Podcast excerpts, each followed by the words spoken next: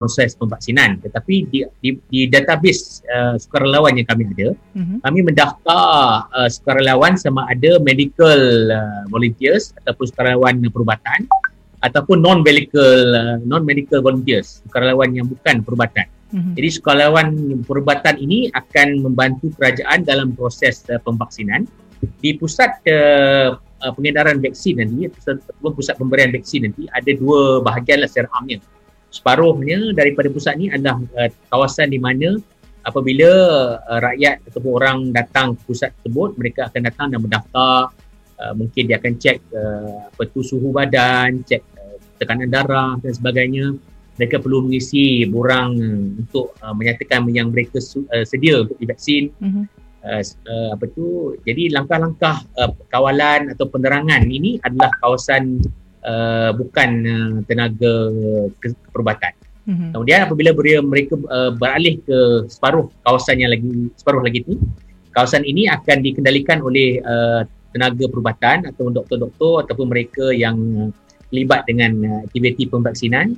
Uh, di, di inilah kawasan yang uh, vaksin ini akan diberikan kepada uh, pengunjung pusat vaksin. Hmm, maknanya um, uh, Persatuan Bulan Sabit Merah Malaysia ini tidak terlibat secara langsung untuk mengagihkan vaksin, ya? Tidak. Ada ya. Kerja-kerja lain. Okey, baik. Dan uh, satu perkara tapi, lagi. Mungkin, ya. Mungkin uh, saya tambah sikit lagi. Aha, tuan. Uh, kita kerajaan telah uh, mengenal pasti tempat-tempat pusat vaksin untuk uh, memberi vaksin kepada uh, rakyat atau penduduk Malaysia. Uh-huh. Tetapi kita sedia maklum, Uh, negara kita ni sebuah negara yang luas, ada kawasan-kawasan pedalaman yang mungkin jauh dari pusat-pusat vaksin ini. Mm-hmm. Jadi mungkin uh, bagi kawasan-kawasan pedalaman, uh, mungkin kawasan-kawasan kampung, uh, kawasan penempatan orang asli, uh, penempatan uh, pendatang-pendatang asing yang mungkin uh, di kawasan-kawasan yang jauh daripada pusat vaksin, mungkin mereka ini perlu uh, sama ada kita gerakkan Uh, suatu pusat vaksin yang bergerak, hmm. ataupun kita perlu berusaha mengeluarkan mereka daripada kawasan-kawasan yang jauh ke dalam. Hmm. Kerana kita sedia maklum, terutamanya apabila kita terlibat dengan uh, pendatang asing atau pendatang asing tanpa izin khasnya, uh, mereka ini mungkin uh, sedikit gusar ataupun risau apabila jika mereka dikunjungi oleh uh, pihak-pihak berkuasa seperti uh, polis, rela dan sebagainya, pasukan-pasukan beruniform. Hmm. Kerana apabila jika uh, anggota beruniform ni datang, mungkin mereka risau mereka ni akan uh, diberkas ataupun ditangkap dan diletakkan di pusat-pusat tahanan. Mm-hmm. Jadi objektif utama kita dalam proses uh, pemvaksinan ini ialah untuk memastikan uh, tujuh puluh ke lapan puluh peratus uh, penduduk di Malaysia ini uh, divaksinkan. Jadi kita tidak boleh uh, mengambil uh, mengambil mudah ataupun uh, mengambil risiko orang takut ataupun risau mereka mm-hmm. ditangkap. Yeah. Jadi kita perlu memberi keyakinan kepada mereka ini yang kita bertujuan untuk keluar untuk memberi vaksin supaya kita semua uh, selamat daripada COVID, uh, apa tu, wabak covid sembilan belas, dan kita mesti beri keyakinan kepada mereka yang kita tidak berhasrat untuk menangkap mereka. Kita cuma bertujuan untuk memvaksinkan semua penduduk Malaysia dan juga kita bertujuan untuk menyelamatkan semua orang, kerana kita perlu mencapai uh, antara tujuh puluh ke lapan puluh peratus pemvaksinan uh-huh. untuk uh, mencapai uh, herd immunity. Ya, yeah. uh, jadi uh, adakah uh, mereka yang terlibat secara langsung dalam uh, Persatuan Bulan Sabit Merah ini, kan bila mereka turut serta turun ke lapangan dan sebagainya, mereka uh, diberi segala maklumat uh, ataupun uh, panduan untuk memberi pencerahan kepada golongan yang dinyatakan tadi ini yang takut mereka ditangkap, takut untuk uh, di uh, dibawa pulang ke negara asal dan sebagainya? Ya. Yeah. Uh, sudah pastinya uh, sukarelawan kami akan diberi uh, maklumat yang secukupnya, pendedahan tentang uh, uh, apa orang kata frequently asked questions ataupun uh, perkara-perkara yang selalu dipertanyakan yeah. tentang vaksin ni. Kerana ada yang tanya adakah uh, untuk dapat vaksin ni perlu dibuat pembayaran, mm-hmm. uh, mungkinkah apabila diberi vaksin adakah kesan-kesan sampingan, ada banyak banyak cerita-cerita yang berterbangan di dalam media sosial, dalam WhatsApp lah, di dalam uh, Twitter dan sebagainya, cerita ada yang pingsan lah, ada yang sakit jantung dan sebagainya. Yeah. Jadi kita perlu beri keyakinan bahawa vaksin-vaksin yang diterima pakai di negara ini telah diberi kelulusan oleh W H O mm-hmm. ataupun uh, Badan Kesihatan, uh, Organisasi Kesihatan Dunia, dan juga telah diberi kelulusan oleh uh, pihak kuasa tempatan yang ianya selamat untuk diberikan kepada penduduk ataupun rakyat Malaysia. Jadi uh, mungkin mungkin ada kesan sampingan, mungkin kesan-kesan lenguh tangan dan sebagainya, ada yang mungkin demam. Itu adalah uh, kesan biasa apabila seseorang tu divaksinkan. Kerana apabila kita masa kecil dulu mungkin ada yang pernah uh, dicucuk B C G dan sebagainya di sekolah kan. Mm-hmm. Uh, pastinya ada yang uh, pernah pengalaman tangan lenguh dan sebagainya. Tapi mungkin kesan-kesan demam, kesakitan ni mungkin satu yang sementara saja. Bukan sesuatu yang berkekalan. Ianya akan adalah satu tanda-tanda yang vaksin tu sedang berfungsi dan sedang uh, uh, mengaktifkan kita punya sistem imunasi imunisasi dalam badan kita mm-hmm. untuk melawan covid sembilan belas. Mm, kita Jadi tahu. Kita perlu memberi keyakinan yeah. bahawa vaksin yang diberikan ni adalah selamat mm-hmm. dan ianya berkesan. Dan ada juga yang risau sama adanya yang halal atau tidak. Ha, jadi kita yeah. perlu uh, memberi keyakinan yang baru vaksin-vaksin yang telah diluluskan ini semuanya halal dan sesuai mm-hmm. untuk diberikan kepada semua uh, rakyat dan penduduk di negara kita. Mm. Uh, setakat ini berapa ramai sukarelawan yang ada uh, di bawah Bulan Sabit Merah Malaysia ni? Uh, dalam uh, proses pendaftaran uh, sukarelawan ni, kami bekerjasama dengan uh, Kementerian Belia dan Sukan. Mereka ada mendaftar sukarelawan-sukarelawan belia yang mungkin sudah mencapai sekitar enam hingga tujuh ribu uh, sukarelawan. Begitu juga kami ada bekerjasama dengan Kementerian Pengajian Tinggi uh, di mana mereka mendaftar uh, sama ada murid-murid di pengajian tinggi ataupun mereka lepasan universiti uh, sebagai sukarelawan. Jadi mereka pun sudah ada sekitar dua ribu sukarelawan. Uh, dalam bulan sabit sendiri kami ada sekitar uh, seribu lebih sukarelawan, tapi bukan uh, kami tertakluk kepada sukarelawan bulan sabit saja. Kami mm-hmm. juga ber- bekerjasama dengan N G O N G O lain uh, yang uh, banyak uh, bekerjasama ataupun memberi bantuan uh, di lapangan, uh, terutamanya mereka yang berlapangan kepada uh, kaum-kaum uh, golongan orang asli, uh, kaum asal, uh, kepada golongan uh, apa tu pendatang tanpa izin. Jadi uh, dengan kerjasama yang diperolehi dari pelbagai N G O yang ada di luar sana, terutamanya mereka yang banyak sudah uh, ter- memberi bantuan ataupun uh, terlibat dengan komuniti-komuniti di pedalaman seperti komuniti-komuniti orang asli, komuniti uh, pendatang tanpa izin dan sebagainya. Mm-hmm. Uh, diharapkan uh, dengan kerjasama mereka ini, keyakinan dapat diterapkan di kalangan uh, masyarakat uh, pedalaman ini supaya mereka bersedia untuk divaksinkan. Semoga kita dapat segera mencapai uh, tujuh puluh ke lapan puluh peratus penduduk Malaysia di, yang divaksinkan. Ya, kita nak capai imuniti kelompok tu sendiri ya. Uh, dan program yeah. MyVac ni merupakan satu program imunisasi covid sembilan belas kebangsaan ataupun uh, lebih dikenali sebagai P I C K. Dan seperti dinyatakan tadi uh, oleh Tuan sendiri kan, uh, untuk mendaftar bagi sukarelawan menerusi Kementerian Pengajian Tinggi, uh, K B S uh, dan juga ada kerjasama kerjasama yang cukup rapat dengan MOSTI dan K K M sendiri. Uh, perjelaskan perkara yeah. Uh, dari segi yang, yang seperti yang saya sebut tadi, mm-hmm. kerjasama dengan uh, Kementerian Belia dan Sukan dan Kementerian Pengajian Tinggi adalah dari uh, segi mendapatkan sukarelawan mm-hmm. yang hendak dimobilisasikan ke pusat-pusat uh, pengurusan vaksin di seluruh negara. Uh, kerjasama dengan K K M pula dari segi uh, sukarelawan uh, uh, kesihatan, mm-hmm. uh, mana-mana doktor, uh, jururawat ataupun pegawai kesihatan yang ingin mendaftar sebagai uh, sukarelawan akan mendaftar di uh, portal kami. Dan kemudian uh, keperluan mereka di pusat-pusat vaksin ni, kita akan berhubung rapat dengan uh, Kementerian Kesihatan dan juga MOSTI yang uh, akan uh, mengawal pusat-pusat vaksin ini dan uh, uh, memberi maklumat uh, di mana uh, sukarelawan sama ada sukarelawan perubatan ataupun sukarelawan bukan perubatan diperlukan di dalam uh, bilangan-bilangan yang uh, ditentukan. Jadi kita mungkin uh, sedia maklum yang pusat-pusat vaksin ni akan diadakan di seluruh negara.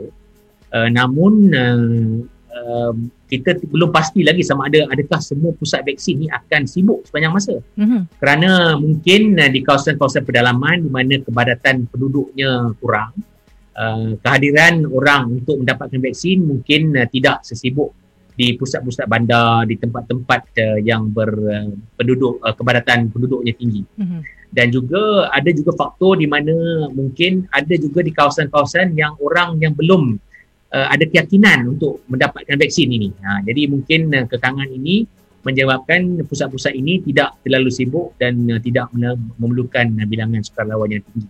Mm-hmm. Jadi uh, kerjasama antara uh, MOSTI, Kementerian Kesihatan, Kementerian Belia dan Sukan dan Kementerian Pengajian Tinggi ini amat penting untuk memastikan uh, maklumat tentang keperluan uh, sukarelawan ini dapat disalurkan dalam waktu yang singkat supaya kita dapat uh, memberikan uh, bantuan tenaga kerja dalam uh, masa yang paling singkat agar proses uh, vaksinasi kebangsaan ini dapat dijalankan dengan uh, sebaik mungkin, selancar mungkin, Uh, supaya kita dapat uh, segera memvaksinkan uh, penduduk Malaysia. Ya, baik. Bagi anda baru saja bersama-sama kami, kita menerusi Gerak Komuniti.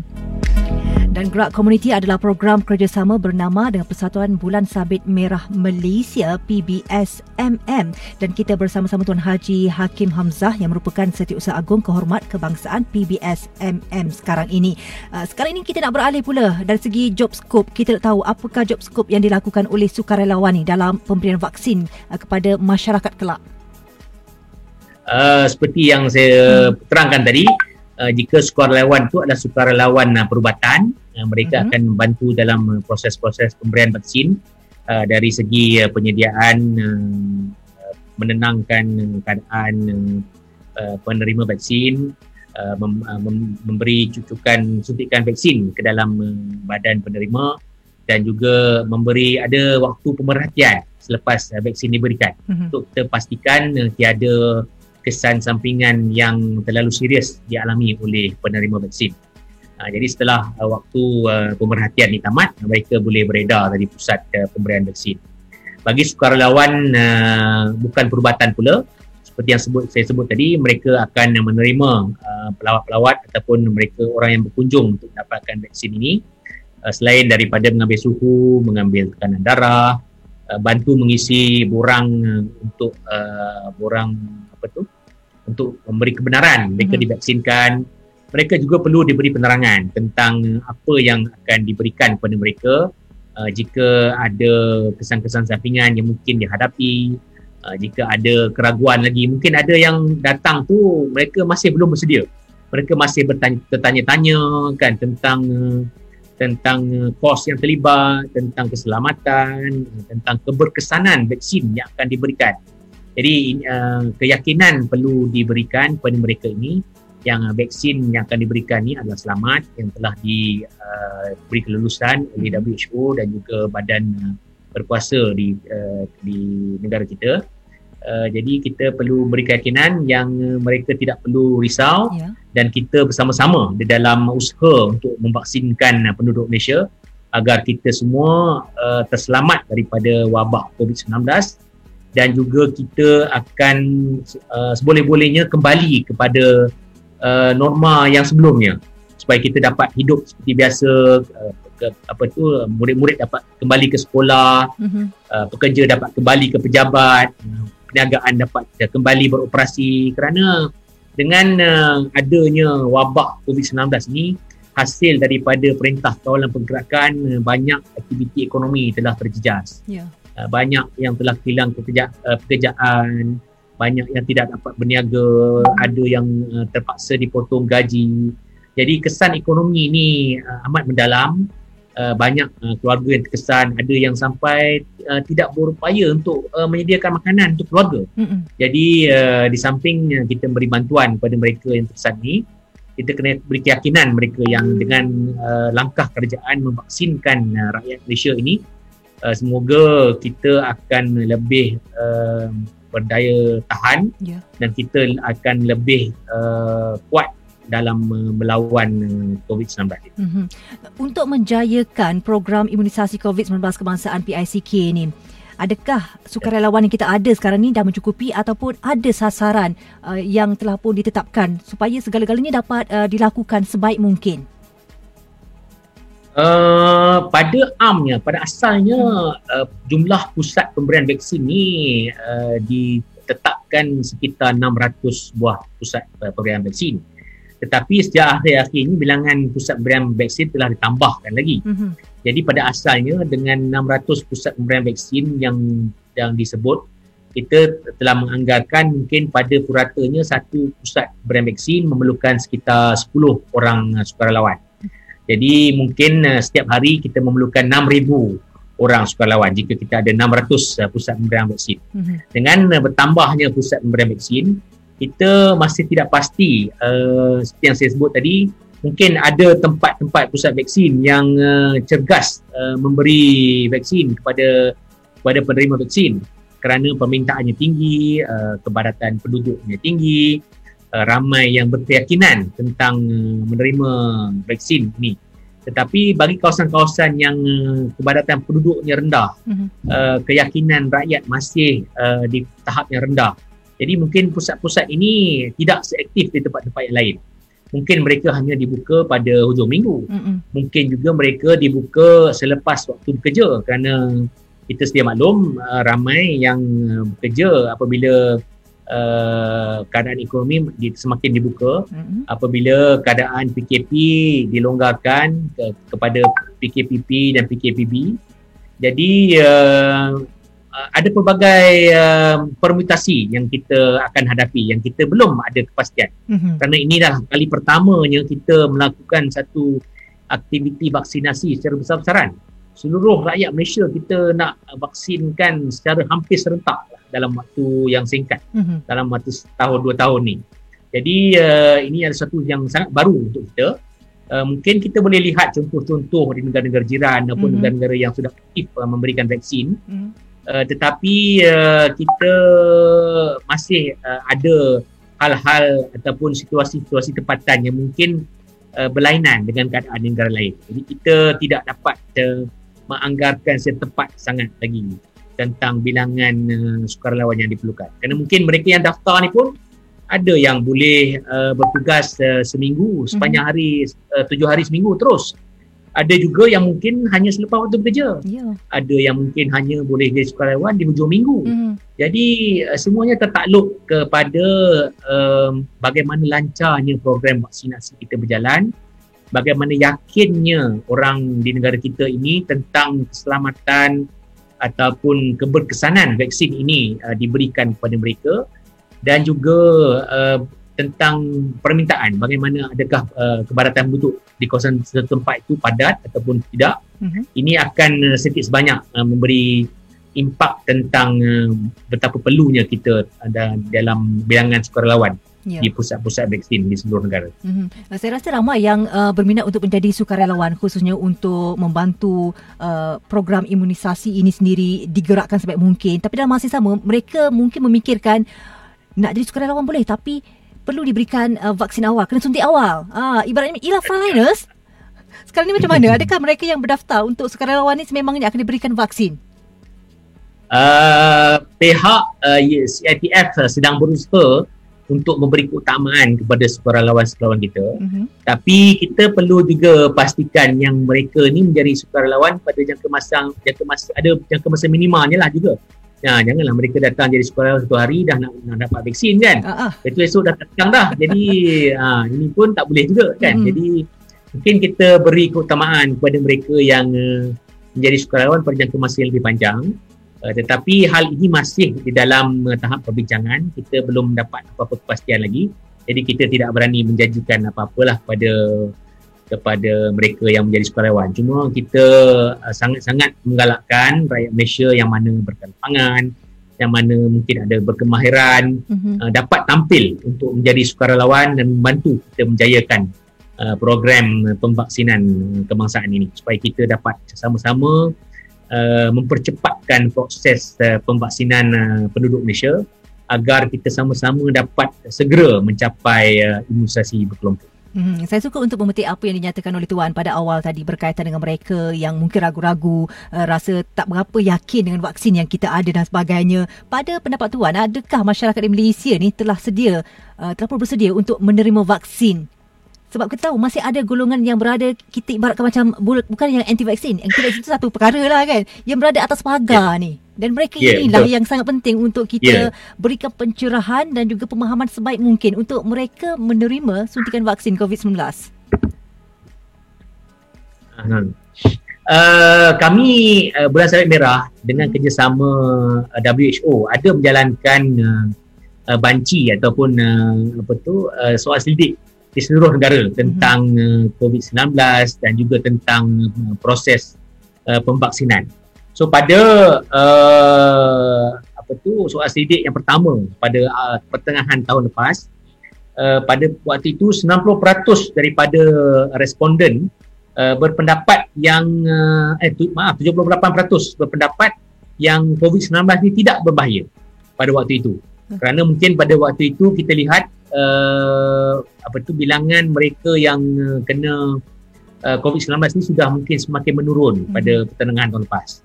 Apabila kita berjaya mengawal uh, pergerakan dan berjaya banyak memutuskan uh, rantaian jangkitan uh, covid sembilan belas ini pada waktu itu. Jadi apabila kami menjalankan sekali lagi uh, kaji selidik pada penghujung tahun lepas, Uh, semakin ramai ber, berpendapat yang vaksin ini uh, yang covid sembilan belas ini berbahaya. Mm-hmm. Uh, iaitu sembilan puluh empat peratus uh, berpendapat yang covid sembilan belas ini sangat berbahaya. Kerana kita sedia maklum juga pada hujung tahun lepas, uh, selepas uh, pilihan raya di Sabah, selepas uh, orang mula bergerak ke sana kemari, mm-hmm. uh, bilangan uh, mereka yang dijangkiti meningkat kembali. Uh, kita pun uh, mendapati mereka yang uh, menemui ajal juga bilangannya meningkat. Mm-hmm. Jadi ini telah uh, ini bertepatan dengan uh, hasil kajian yang kami adakan.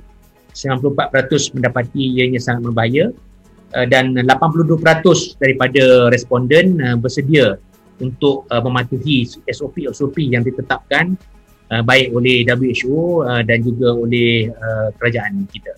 Mm-hmm. Uh, dan di daripada daripada bilangan ini kita dapati uh, lima puluh enam peratus uh, daripada responden uh, amat positif dan bersedia untuk uh, divaksinkan.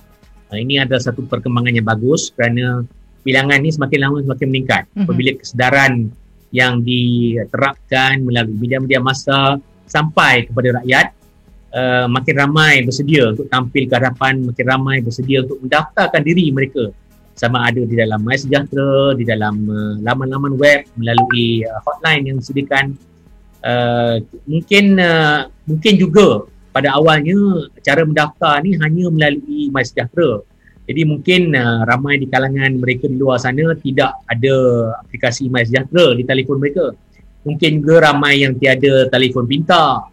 Mungkin juga di, kolong, uh, di kalangan golongan uh, warga emas tidak begitu mahir mm-hmm. dengan uh, telefon pintar ataupun mendaftarkan diri mereka dalam uh, MySejahtera. Jadi uh, apabila lebih banyak penerangan telah diberikan, mungkin dengan kerjasama uh, ahli keluarga mereka, kawan-kawan ataupun anak-anak mereka sendiri, uh, makin ramai telah mendaftarkan diri mereka. Dengan juga uh, banyak media-media media-media tambahan diberikan seperti yeah. laman web, uh, telefon hotline dan sebagainya. Uh, makin ramai sudah berdaftar sebagai uh, yang bersedia untuk divaksinkan. Uh, namun di kalangan ini masih uh, ada sekitar empat puluh empat peratus di kalangan mereka yang masih belum pasti hmm. sama ada di mereka patut divaksinkan ataupun tidak. Ah, ini ragu-ragu. Dan uh, enam peratus ni. pula ah, ragu-ragu. Mm-hmm. enam peratus pula memang tidak mahu divaksinkan sama sekali. Uh, ini golongan yang memang uh, mungkin anti vaksin lah kot. Saya pun tak pastilah. Tapi yang uh, golongan yang ragu-ragu ini, Uh, di kalangan mereka ni pula uh, enam belas peratus dari mereka risau tentang uh, kos yang terlibat dengan uh, program vaksin ni. Mm-hmm. Mereka mungkin tak tahu yang kerajaan Malaysia telah menjanjikan vaksin yang percuma untuk semua orang. Tidak kira sama ada warga Malaysia ataupun bukan, semua akan diberikan vaksin secara percuma. Uh, tiga peratus di kalangan mereka risau tentang kesan sampingan yang mungkin dihadapi akibat uh, diberi vaksin, kerana banyak juga berita-berita yang berterbangan di dalam media sosial dan sebagainya tentang ada yang mungkin yang matilah, ada yang ada menerima alahan dan sebagainya. Jadi kita perlu beri keyakinan kepada mereka ni. Hmm. Ada juga yang risau tentang yang sama ada vaksin selamat atau tidak. empat belas peratus yang risau tentang keselamatan vaksin. Manakala lapan peratus pula uh, risau uh, tentang uh, keberkesanan vaksin ini kepada mereka. Hmm. Kerana mereka kata mungkin tak sesuai dengan diri mereka dan sebagainya. Mungkin ada yang uh, ada alahan-alahan dan sebagainya. Uh, dan juga ada juga sebilangan kecil tiga peratus yang risau sama ada vaksin ni halal atau tidak. Jadi uh, kita perlu uh, uh, meneruskan program-program penerangan, uh, mengadakan lebih banyak uh, sesi-sesi perjumpaan dengan uh, kumpulan-kumpulan agama, ketua-ketua agama supaya mereka dapat memberi hebahan yang tepat mm-hmm. kepada rakyat di luar sana mm-hmm. bahawa vaksin ini selamat dan vaksin ini sesuai untuk diberikan kepada semua. Mm-hmm. Uh, tiada isu-isu keraguan tentang status halal dan sebagainya. Ini semua telah di uh, dikaji oleh uh, pihak kuasa tempatan tentang kesesuaian. Yeah. Jadi kita pun pastinya akan memilih vaksin yang paling selamat kerana kita mahu rakyat kita selamat. Iya, jangan risau, jangan ragu-ragu. Pesanan untuk orang ramai berkenaan covid sembilan belas, yeah, tentang vaksin dan bagi mereka yang berminat untuk menyertai program sukarelawan MyVac ini. Secara ringkas, Tuan. Ya, yeah. Mereka, bagi mereka yang berminat untuk hmm. menyertai jadi sukarelawan MyVac ni, bolehlah uh, mendaftar diri anda di double-u double-u double-u dot my vac dot com dot my double-u double-u double-u dot my vac dot com dot my uh, dan uh, di sini uh, anda boleh um, apa, mengisi maklumat masing-masing uh, tentang kemahiran yang mungkin yang anda ada, sama ada anda seorang sukarelawan uh, perubatan ataupun sebaliknya. Uh, dan juga uh, di samping itu, jangan lupa mendaftar diri anda sebagai uh, orang yang sedia untuk diberi vaksin. Uh, di samping mendaftar diri anda, uh, apa tu, yakinkan rakan-rakan anda, rakan-rakan sekerja, rakan-rakan taulan, saudara mara, ahli keluarga dan sebagainya, mereka yang layak untuk diberi vaksin, mereka yang berumur lapan belas tahun ke atas, pastikan mereka semua berdaftar dan mereka semua bersedia untuk diberi vaksin supaya kita boleh sama-sama uh, kita jaga kita dan kita uh, jaga semua. Mm-hmm. Itu dia hashtag lindung diri, lindung semua. Terima kasih, Tuan. Assalamualaikum. Yeah. Yeah, terima kasih. Kita baru saja bersama-sama Tuan Haji Hakim Hamzah yang merupakan Setiausaha Agung Kehormat Kebangsaan Persatuan Bulan Sabit Merah Malaysia P B S M M dan program Gerak Komuniti adalah program kerjasama Bernama dengan Persatuan Bulan Sabit Merah Malaysia. Terus dengar Bernama Radio, stesen berita bisnes anda.